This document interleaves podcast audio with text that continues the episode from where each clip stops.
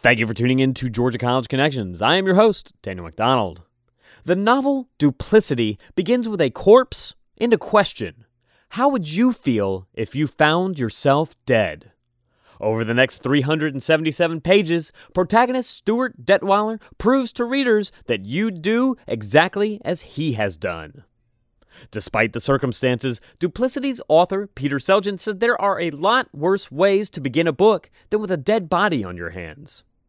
Throughout Duplicity, Selgin skewers all the trappings of the modern novel and weaves a meta narrative that surprises readers on every page. Pay close attention, and you may never read a novel the same way again. On this edition of Georgia College Connections, I talk with Selgin about duplicity, how he set out to write a book that could not be published, and what that journey says about contemporary literature.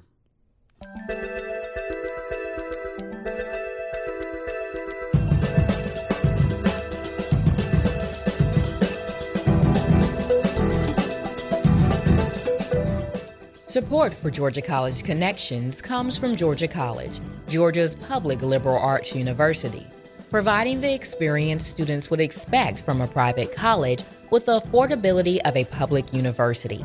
For more information, gcsu.edu.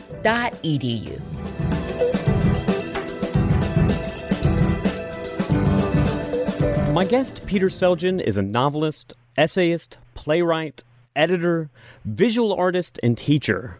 A brief list of his works includes the novels Life Goes to the Movies and The Watermaster, the short story collection Drowning Lessons, a collection of essays entitled Confessions of a Left Handed Man, an Artist's Memoir, and the full length memoir The Inventors. But another stream of his published output focuses on helping other writers master the craft. We last spoke with him about his book, Your First Page, first pages and what they tell us about the pages that follow.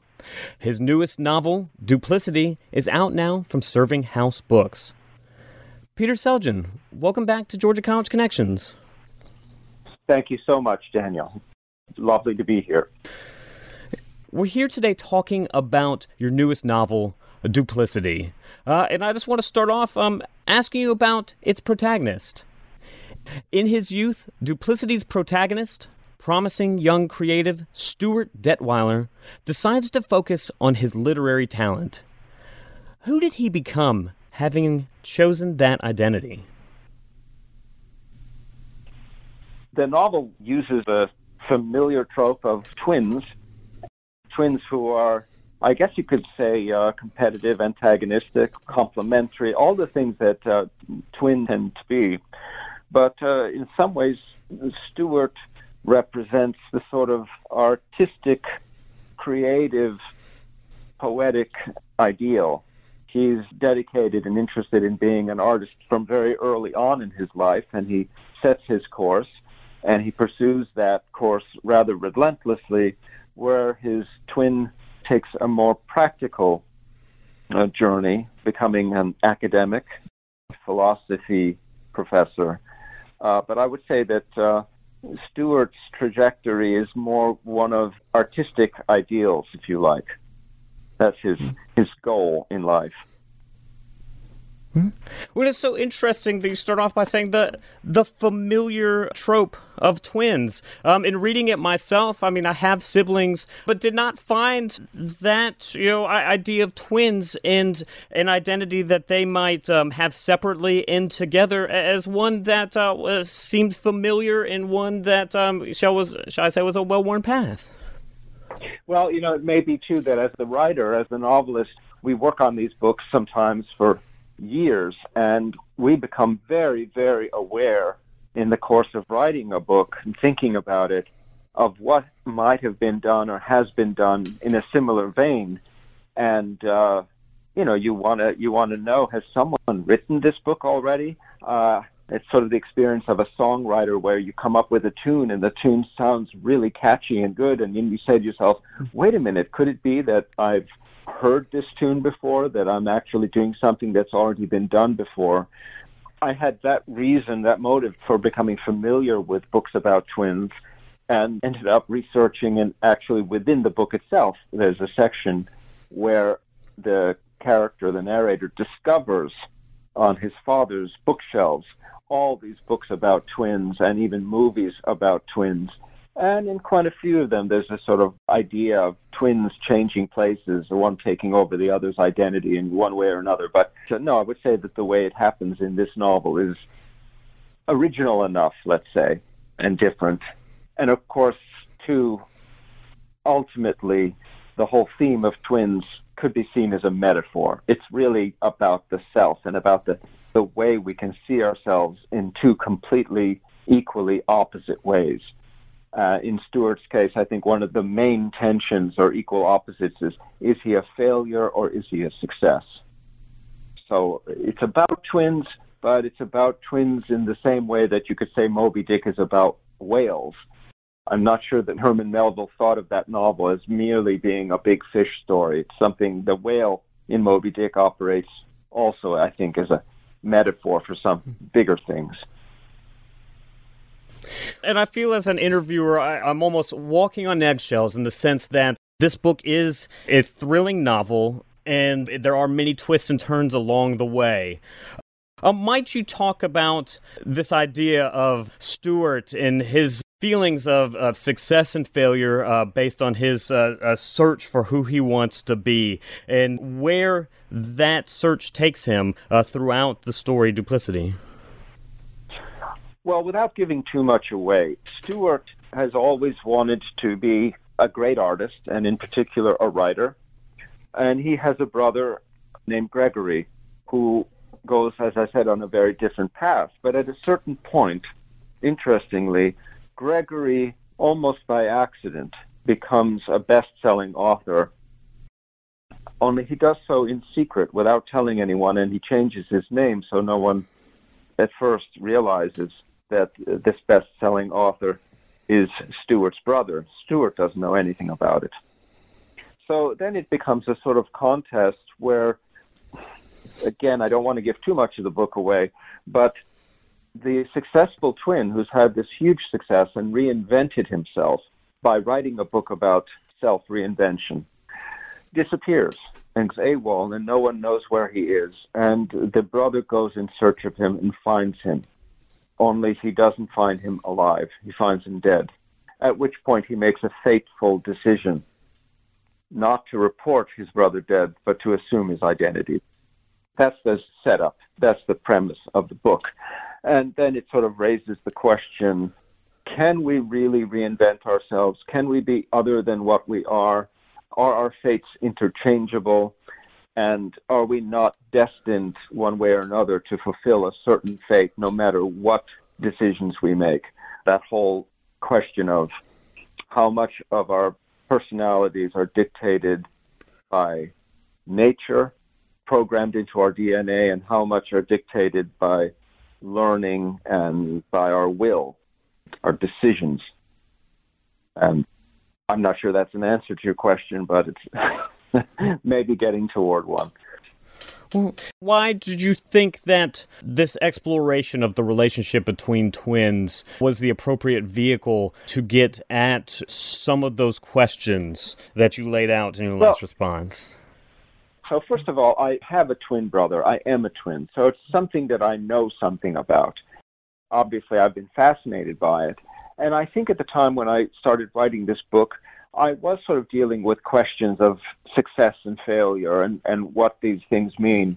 And at a certain point, I stumbled on the idea of what if you take the idea of a soul, of a personality, who the, on the one hand feels that they are a complete failure, but on the other hand uh, is aware of also the fact that maybe artistically one can be a huge success and commercially one can be a complete failure and vice versa. And I thought, what if this were embodied in a plot where these two equal opposites were two different people and they happened to be twin brothers? And what kind of a dramatic situation could come out of that? And that's basically what I've dramatized in the novel, with these two twins representing two sides of the same coin, equal opposites.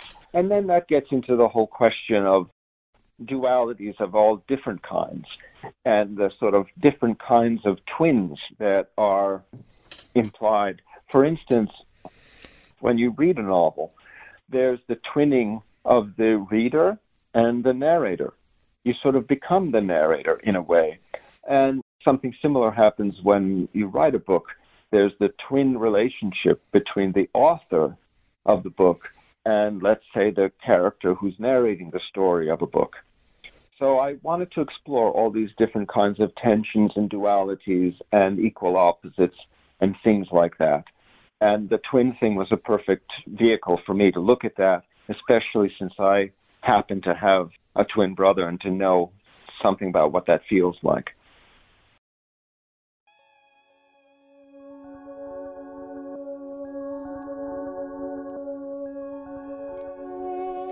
You're listening to a conversation with Peter Selgin about his novel, Duplicity. Selgin is a novelist, essayist, playwright, editor, visual artist, and creative writing professor at Georgia College. Duplicity is out now from Serving House Books. We'll be back with more of our conversation after this short break.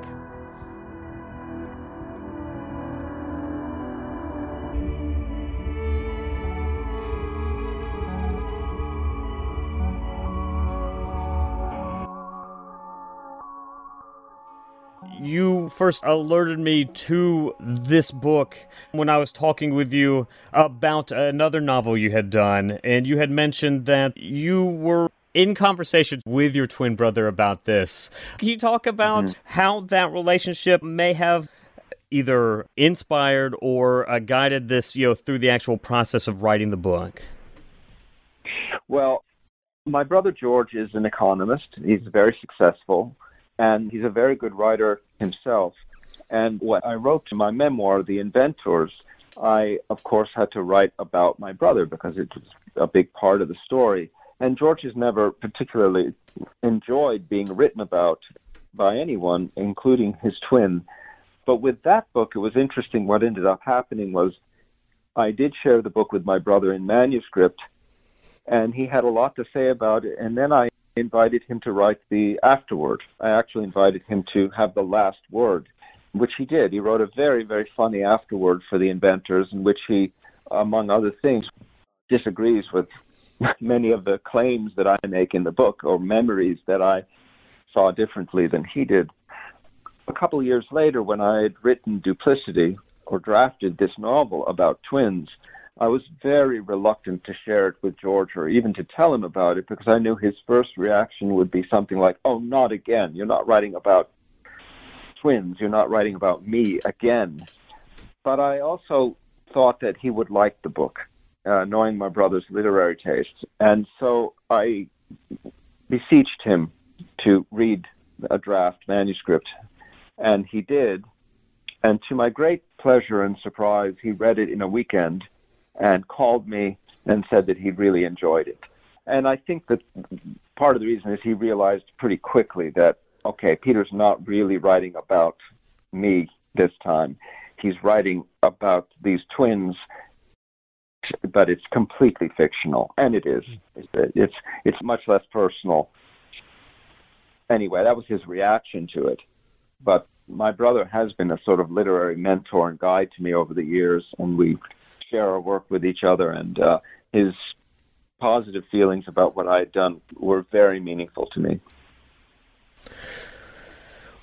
Well, I must say, in reading this book, especially with the tip off that you had given me earlier, I broke one of these rules that you talk about in Duplicity, and that I, I, did have a hard time getting into the mind frame that the author and the narrator were not one and the same. And um, mm-hmm. I- am wondering if you might uh, talk about why this was a good genre to kind of explore these issues of identity through this relationship uh, w- with a twin brother, since that in that it was a mystery. I find myself constantly looking and checking and searching online. It is almost as if you know, I was uh, a sleuth on the mystery myself. First of all, I think that this idea that an author and a narrator are, are different people, are not the same, is, is a crucial uh, precept of fiction writing, especially. In fact, I, I use it as a, a general rule when I teach point of view that the only really solid description of point of view that I've arrived at is that point of view is the difference between the author and the narrator. That this person speaking to us in a novel is not the writer, is a created character whom the writer has created. It's just as much of a creation as any other character in the work. And that gives me, as an artist, freedom to explore, to invent, to go places where I would never personally go. And so Stewart, the narrator of Duplicity, is a sort of exaggerated version of certain aspects of me, I guess you could say, but going in directions that I would never go in. I mean, at a certain point, and again, I, I don't think it's giving too much away to say this, but he's decided to take his twin's place, and he has to figure out what to do with the body. And he goes to some really gruesome lengths to dispose of this body of his equal opposite in order to become this person. And I don't think I would ever do anything like that. I wouldn't.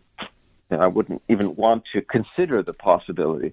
But uh, again, as a fiction writer, creating this character, I have all kinds of freedom, and I can explore and go into places that are very dark, that are even, you know, gruesome, but they're also sort of fantastic and really stretch the boundaries of possibility, what somebody would be willing to do. I mean, that's one of the things, too, that you can do in fiction is you put characters in situations where you test them and you find out how far will they go to achieve a certain dream or wish or goal. And in Stewart's case, he goes as far as to try to take over the identity of his brother, who is everything he'd wanted to be a, a, a huge best selling author with millions of fans just waiting eagerly for him to write his masterpiece.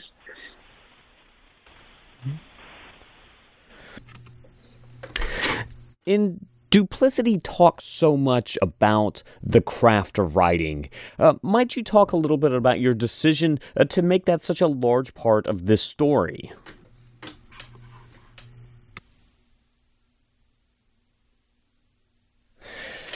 Yeah, I think you were alluding to the to the sort of metafictional aspect of the book, which is which is important. Yeah, which I do I do want to talk about because some people have talked about the book and picked up on the fact that even though it's about twins and this macabre plot of twins changing places and someone uh, assuming another person's identity and then discovering what happened to the person whose identity they assumed. Really, the book is as much about all those things as it is a meditation about writing. It really is a book about being a writer and about the creative process. And I hope very much in writing this book to, in a way, write another creative writing guide, to have written a novel that if you read this novel, you learn two things. A, how a novel is written, and B, how a novel should never be written. So, in other words, I, I set out to do everything to break every rule of novel writing that I possibly could to show what a novel can be and what it can do. And an astute reader read it and got back to me and said something that I thought was very wise, a nice description. They said, You think you're reading a novel until you realize you're reading a deconstruction of a novel. And I thought, yeah, that's exactly right. That's what I've done. That's what I meant to do with this book. And it's called Duplicity for several reasons, but one is this book fools the reader at every moment on every level. And it keeps pulling the rug out from under the reader and sort of saying to the reader, I am deceiving you, I am deceiving you, I am deceiving you. And at the same time, hopefully, if it works, while every other page is sort of telling the reader, hinting at the deception, still somehow makes you believe, still makes the reader keep reading with a certain suspended disbelief.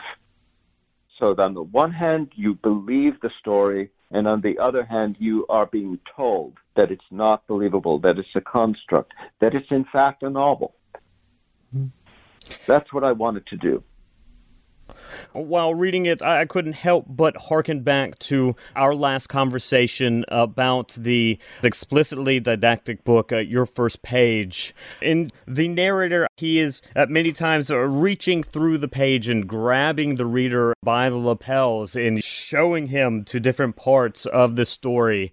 And in that sense, I wonder was there a risk uh, when writing a story that lays bare the tradecraft in the way that Duplicity does? Well, yeah, of course there's a risk. And I think that for something to be successful as a work of art, to be really successful, you have to take risks. You have to take risks that may fail. I mean, a risk isn't a risk unless there's a real chance of it blowing up in your face. And I was very aware of doing that, but there was something also exhilarating about taking that kind of a risk. When I was writing throughout the process, my marching orders to myself were to write the most impudent novel ever written. I just wanted to throw every caution to the wind, and I wanted to dare the reader to keep reading. And I wanted to say to the reader, in essence, I'm going to mess around with your head, and you're going to like it. You're going to somehow enjoy it and keep reading, and let me mess around with you to the very, very, very end. And that somehow this duplicitousness, this risk taking, this kind of saying to the reader constantly, you fool, don't believe me, would be entertaining to the reader and make them want to keep reading. So that the impudence would be fun, in other words, uh, rather than frustrating or annoying. That's the risk. The risk is that instead of it being entertaining and making the reader want to read, that it just drives the reader to frustration and makes the reader want to throw the book to the other side of the room.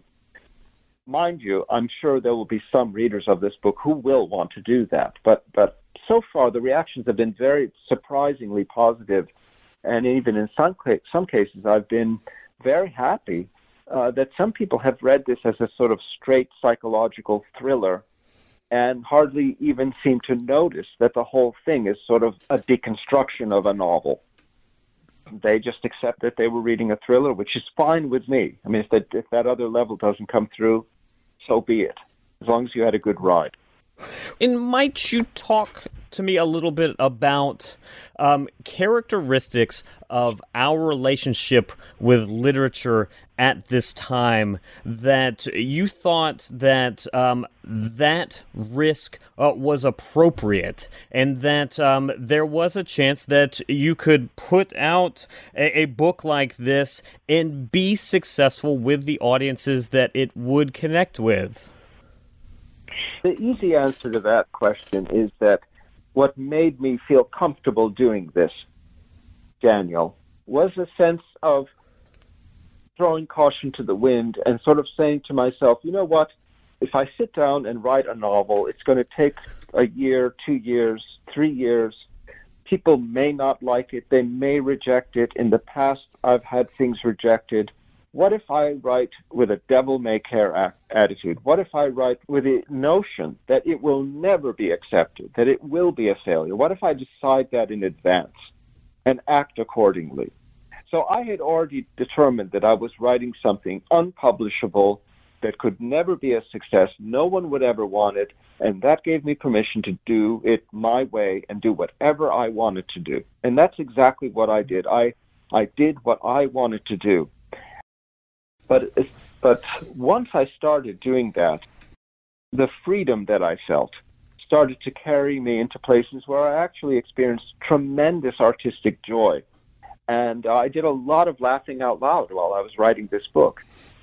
I have to say, of all the books I've ever written, I've never had such a good time. That, the fact that the author has a good time writing a book doesn't necessarily mean that the, it's going to translate to the reader having a good time. I mean, you hope so. But I think that in this case, it, it did. And from the responses I've had anyway, it is translating. But the short answer is hopelessness, a sort of hopeless freedom.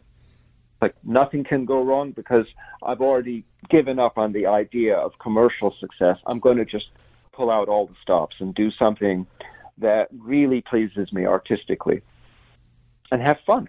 Have a lot of fun. It sounds like you see this as a success. Is that the case? Well, I think that if you read the novel, uh, my feelings about this book are the same feelings to conclusions to which the main character Stewart comes to about himself in the book. And again, not to give too much away, but the book does deal with equal opposites. It deals with twins, it deals with dualities.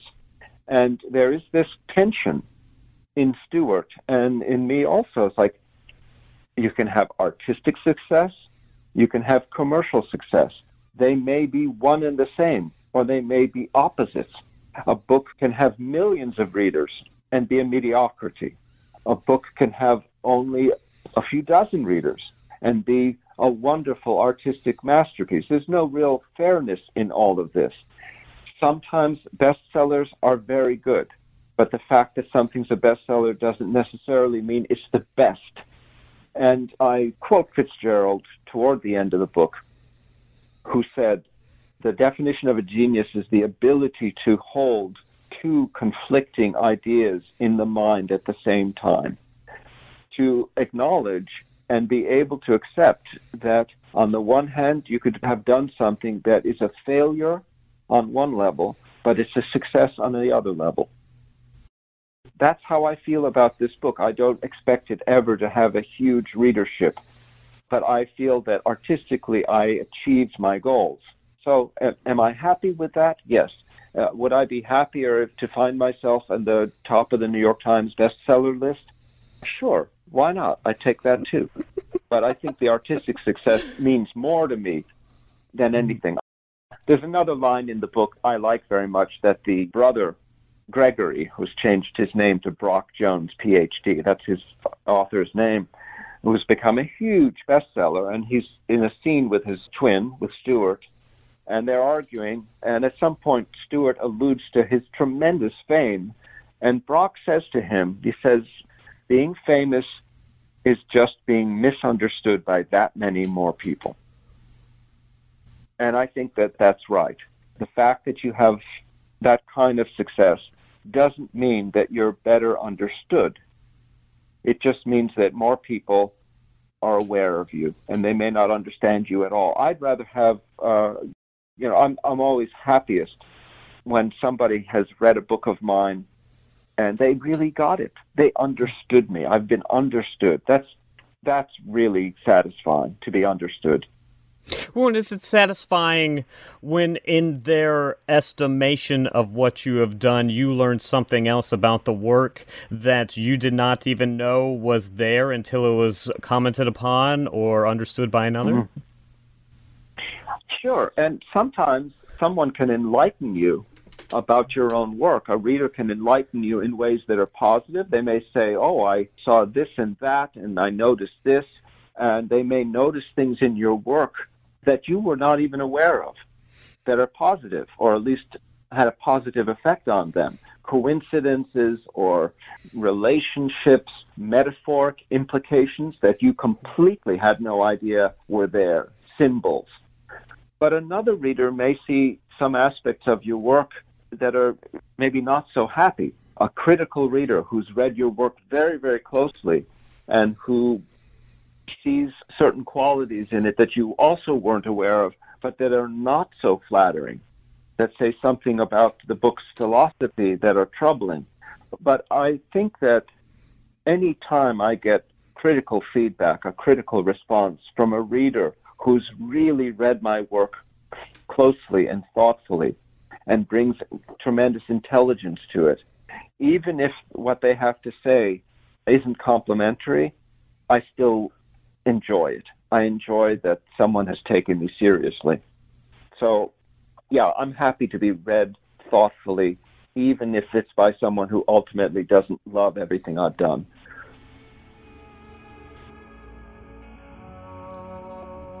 You're listening to a conversation with Peter Selgin about his novel, Duplicity. Selgin is a novelist, essayist, playwright, editor, visual artist, and creative writing professor at Georgia College. Duplicity is out now from Serving House Books. We'll be back with more of our conversation after this short break.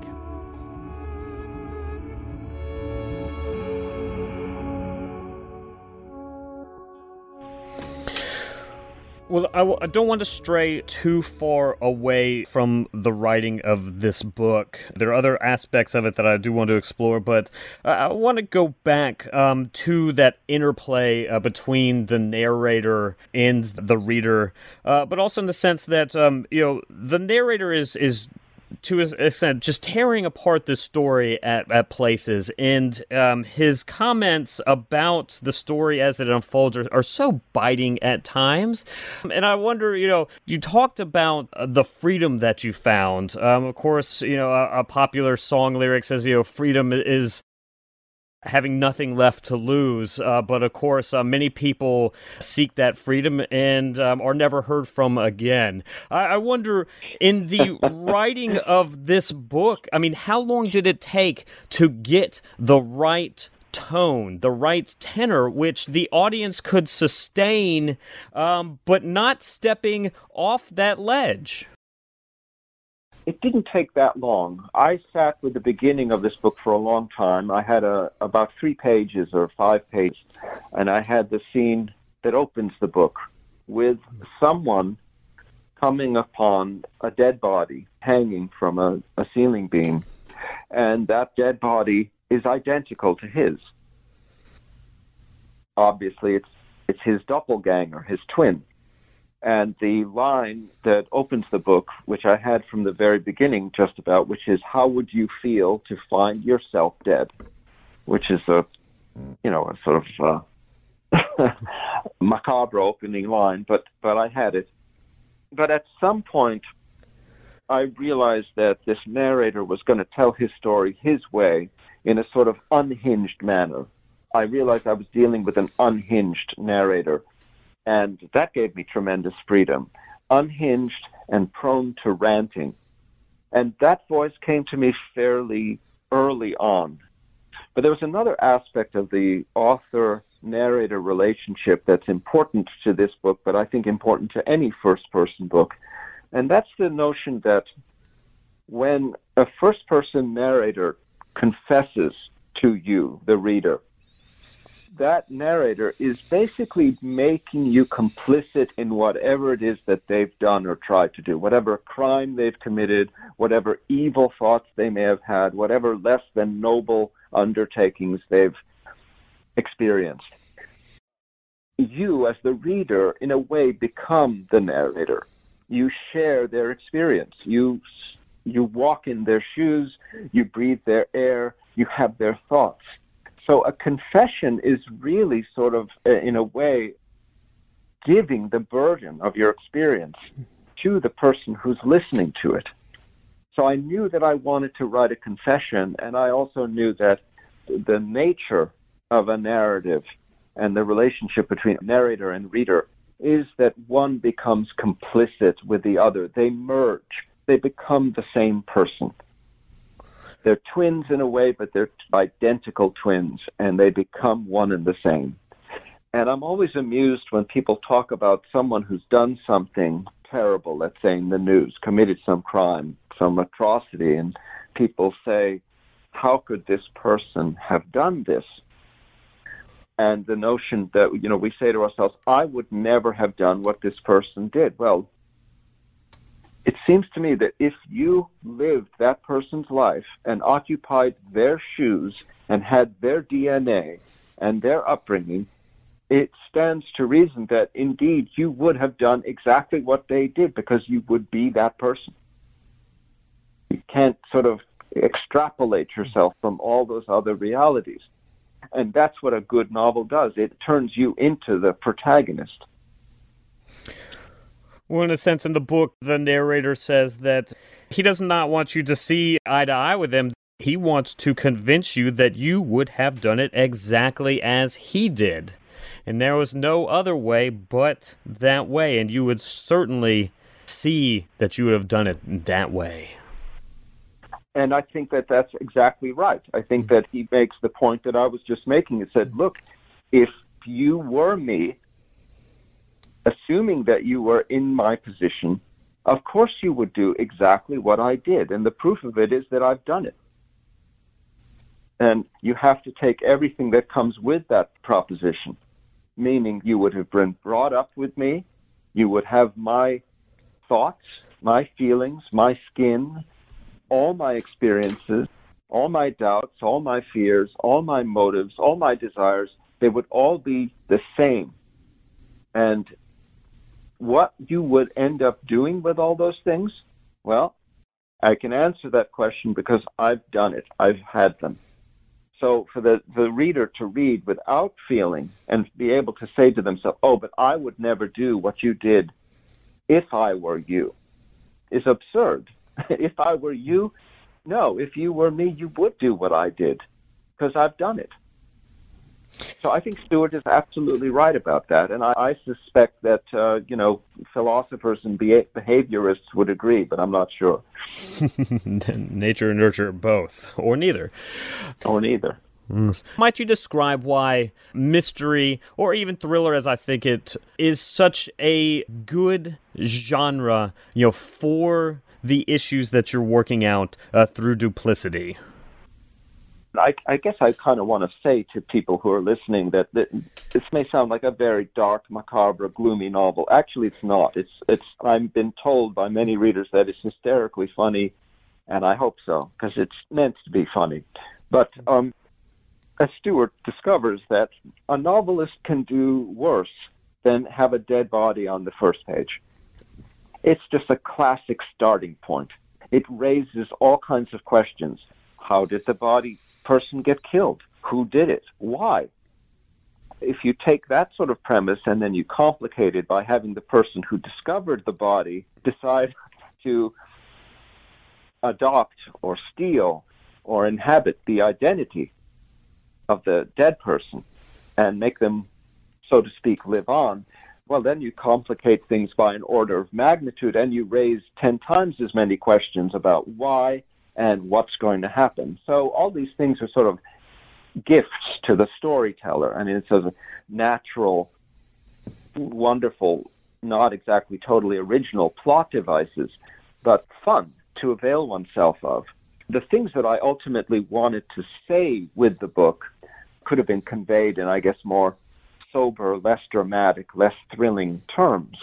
I wanted to talk about the tensions that we all have, the opposite feelings. Again, the sort of tension between feeling successful and feeling like a failure, feeling rich, feeling poor, feeling happy, feeling sad. All these things that are in all of us, that these dualities.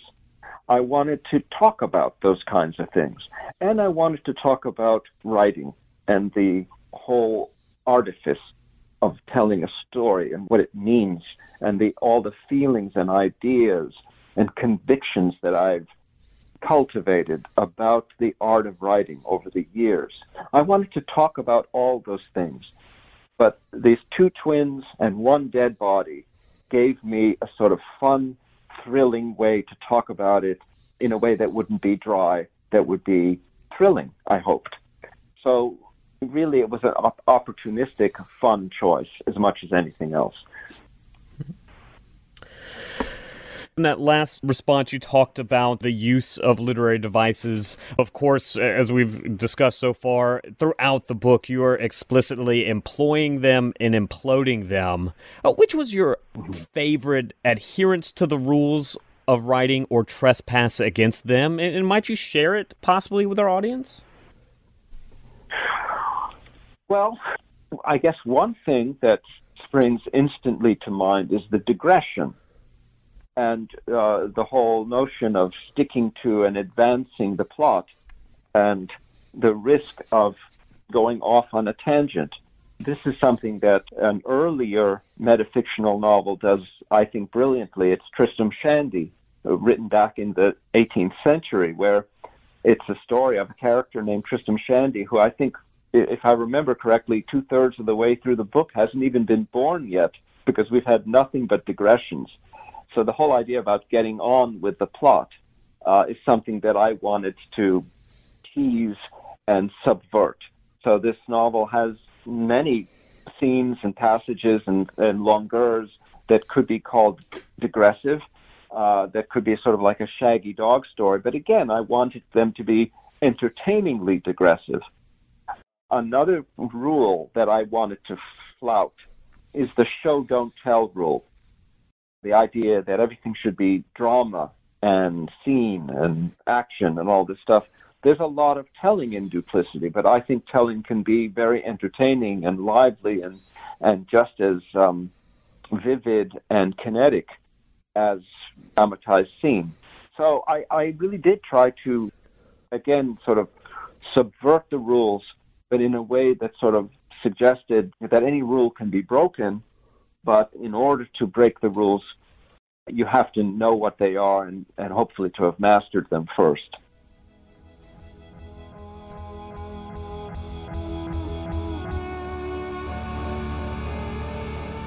You're listening to a conversation with Peter Selgin about his novel, Duplicity. Selgin is a novelist, essayist, playwright, editor, visual artist, and creative writing professor at Georgia College. Duplicity is out now from Serving House Books. We'll be back with more of our conversation after this short break.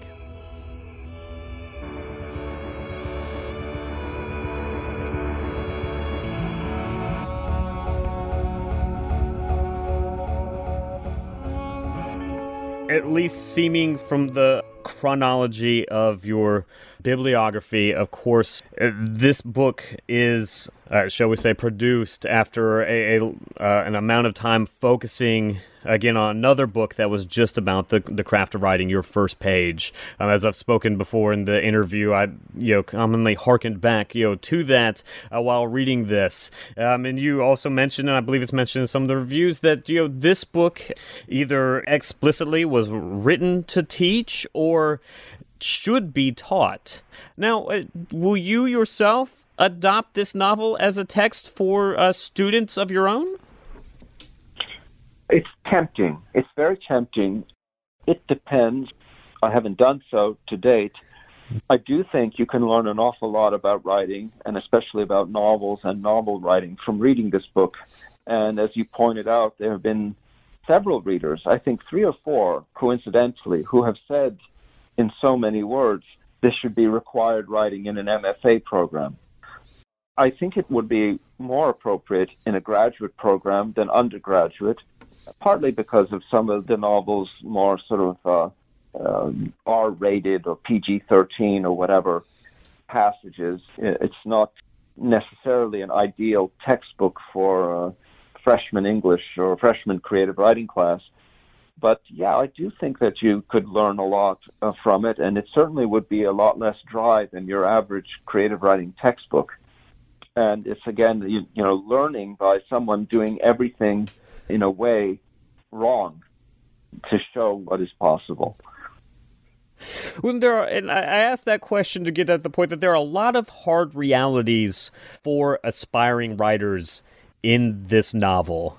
Uh, do you have uh, you know just a, a, sense of how you might set this book up if it were to be a text, perhaps not in your own, but in anyone's writing course? I mean, how would you uh, prepare them for that hard gaze in the mirror that would mm. face anyone reading this who says, you know, I want to write the next great novel?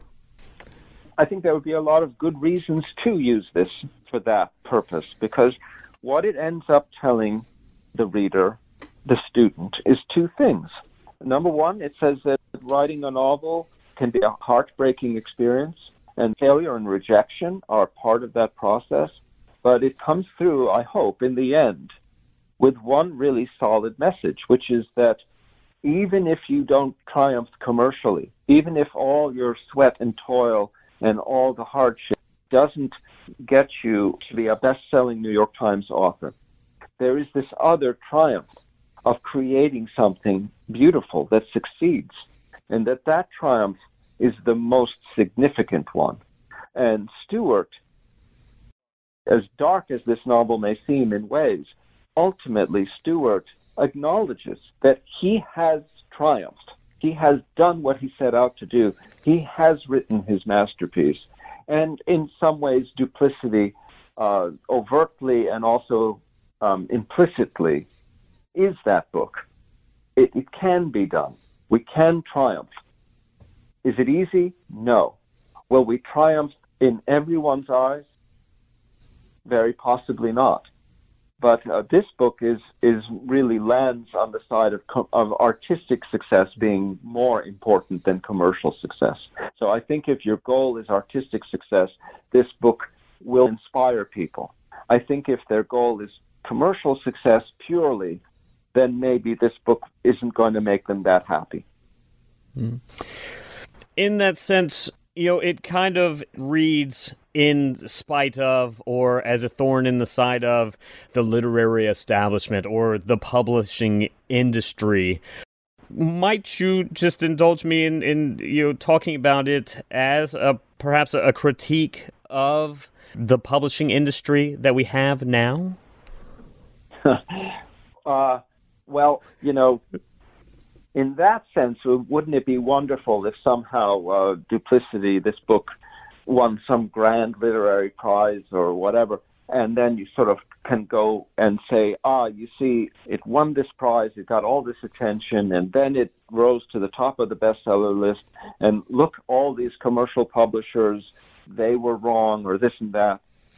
But that may never happen. I mean, there's a great likelihood. And ultimately, the success of the book is going to be determined individually with each person who reads it and who is willing to read it for what it is and say, this is the experience I got out of this book. It moved me. It made me think. It inspired me. The commercial world of publishing is driven by one thing only, really, and that's money.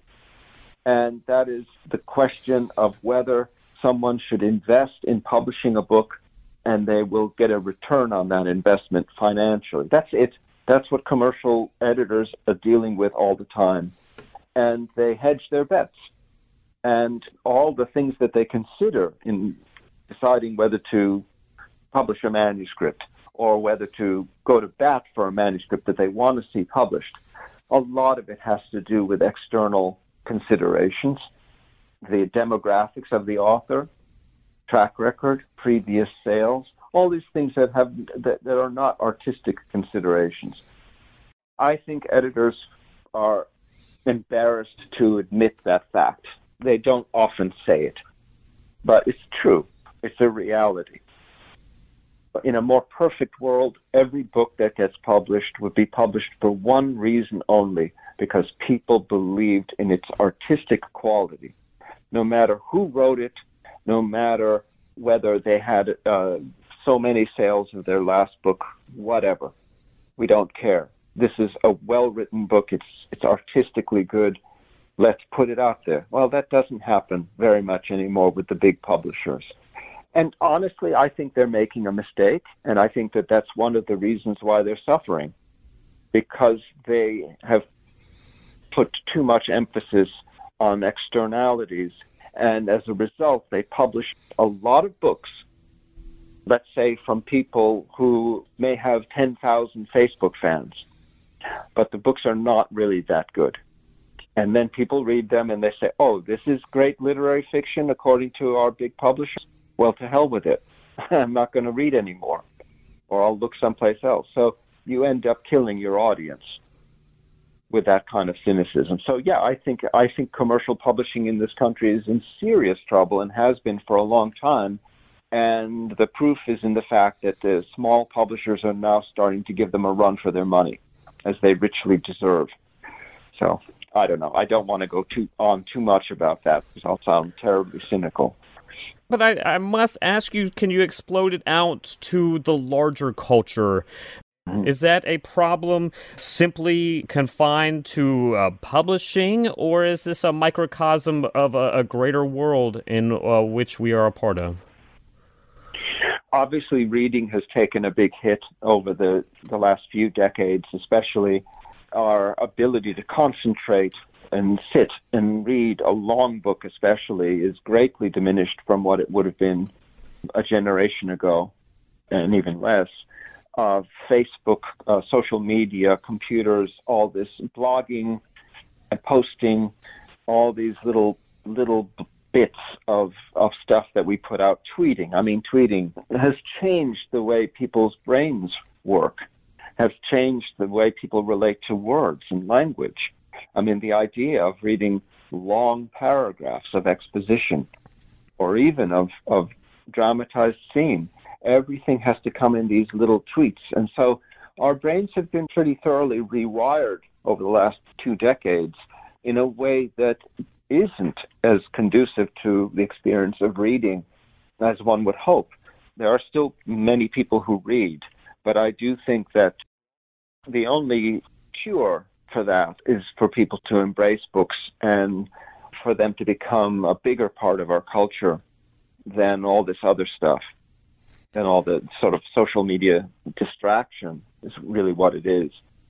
And uh, sometimes I think we read books almost just to have something to blog about on Facebook, and that the blogging is more important than the actual books themselves. I don't know. It feels that way. But I don't know. I, I think that there will always be people who are serious readers and there will always be serious writers. But mainstream contemporary literary fiction will take the path, is taking the path that's already been taken by poetry before it, where only poets read poetry anymore, pretty much. And I'm afraid what's happening with literature is soon only writers will read fine writing. And in your role as a creator, and maybe even perhaps more importantly as an educator, how are you evolving to meet that challenge? I don't know that I want to try to change the world or that I can. I don't think so. But as long as there are people who take literature seriously and love books and want to be able to write, or write stories or books or whatever, I'm very happy to help them any way I can. I think that the reason to write a book, to write a novel, or to do any form of art isn't necessarily to have a huge audience, but because there's something in us that needs to be expressed and wants to be expressed, and we can't help it. We can't help but make these things they need to be taken out of us and given shape and form. And I want to help people do that. And I think it's a beautiful thing. And if the audience, the larger audience for those creations, keeps shrinking, well, so be it. I mean, I, I ate in a fast food restaurant the other day very unhappily. I thought it was one of the worst meals I'd ever had. And we know that fast food vastly outsells finer dining or whatever. Or the, the example I like to use with my students when they talk about commercial success is Cheetos outsell cheese. There's a much vaster audience for Cheetos than there is for really good cheese. But I'd rather eat really good cheese. And if I were a cheese maker, I wouldn't want to be making Cheetos. I'd want to be making really good cheese for the people who appreciate it. Yeah, it begs the question. I mean, can you call them makers if uh, Cheetos is the product? I think we might call them alchemists. Good question. alchemists. Something like that. Yeah. Uh, yeah.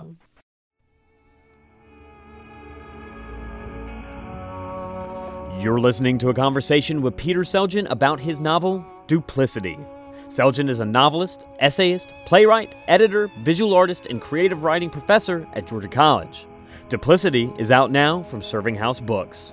We'll be back with more of our conversation after this short break.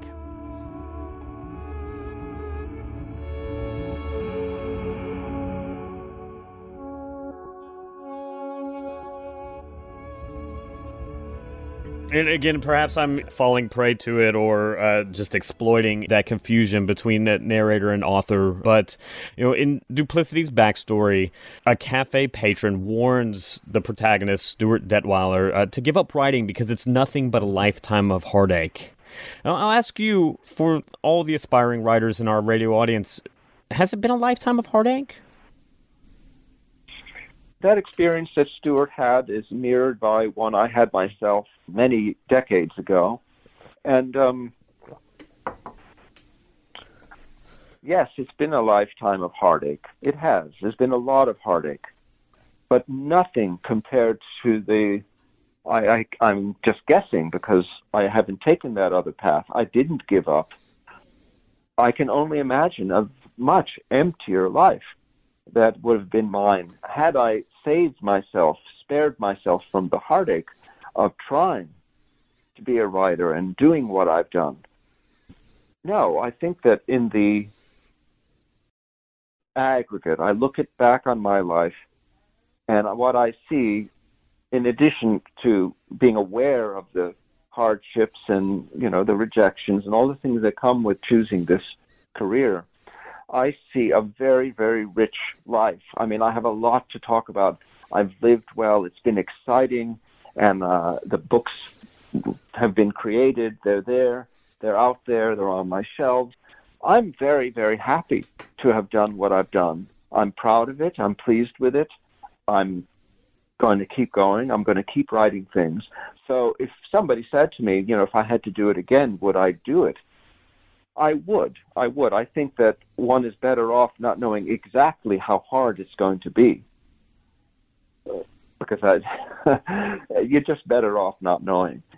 But um, and for some people, it isn't that hard. Some people are, are luckier and things happen early and you get success. On the other hand, a lot of people have very early success and then have a very hard time dealing with the fact that their best success came when they were so young and they were never able to meet it again. So, no, I, I think it's absolutely been worth it for me. I'm very happy to have taken the path that I've taken with my life and to have become a writer and to have done art and uh, wouldn't have it any other way. And so we're out of time in our conversation today, but I don't want to let you leave without asking you uh, what's next? Well, I'm writing another novel. I am pretty deep into it. It's a novel that I first wrote quite a few years ago. It's called Hattertown, and it's actually it's a, a brief mention of it in Duplicity. It's a novel set in a dying hat factory town in Connecticut, and the year is 1963, and it's the year that, in some ways, is sort of symbolically, anyway, sort of the the end of the hat wearing generations. You know, hats had diminished in popularity, and I think 1963 was a year that sort of killed men's hats and they stopped wearing them. So it's a novel about change, dramatic change, and it's also a novel about the mysteries and wonder that exist in our immediate surroundings and that we may not be aware of, and how this young protagonist sort of discovers a sense of the infinite, so to speak, in his own backyard. So that's the novel I'm writing now. Uh, it's called Hattertown, at least at the moment and I hope to have it finished by the fall and under submission. Well, Peter Selgin, I want to thank you for uh, talking about your current novel, Duplicity, and giving us a taste of what may be to come. And we'll look forward to uh, talking with you more as you continue to write stories that talk to us about life and uh, talk to us about the craft of writing and why we should be reading more. Well, it's my pleasure, Daniel, as always. You've been listening to a conversation with Peter Selgin about his novel, Duplicity. Selgin is a novelist, essayist, playwright, editor, visual artist, and creative writing professor at Georgia College. A brief list of his works includes the novels Life Goes to the Movies and The Watermaster, the short story collection Drowning Lessons, a collection of essays entitled Confessions of a Left Handed Man, an artist memoir, and the full length memoir, The Inventors. We last spoke with him about his book, Your First Page First Pages, and what they tell us about the pages that follow them. His 2020 novel, Duplicity, is out now from Serving House Books. You can learn more about Peter Selgin and his work at peterselgin.com. On behalf of WRGC 88.3 FM, I have been your host, Daniel McDonald.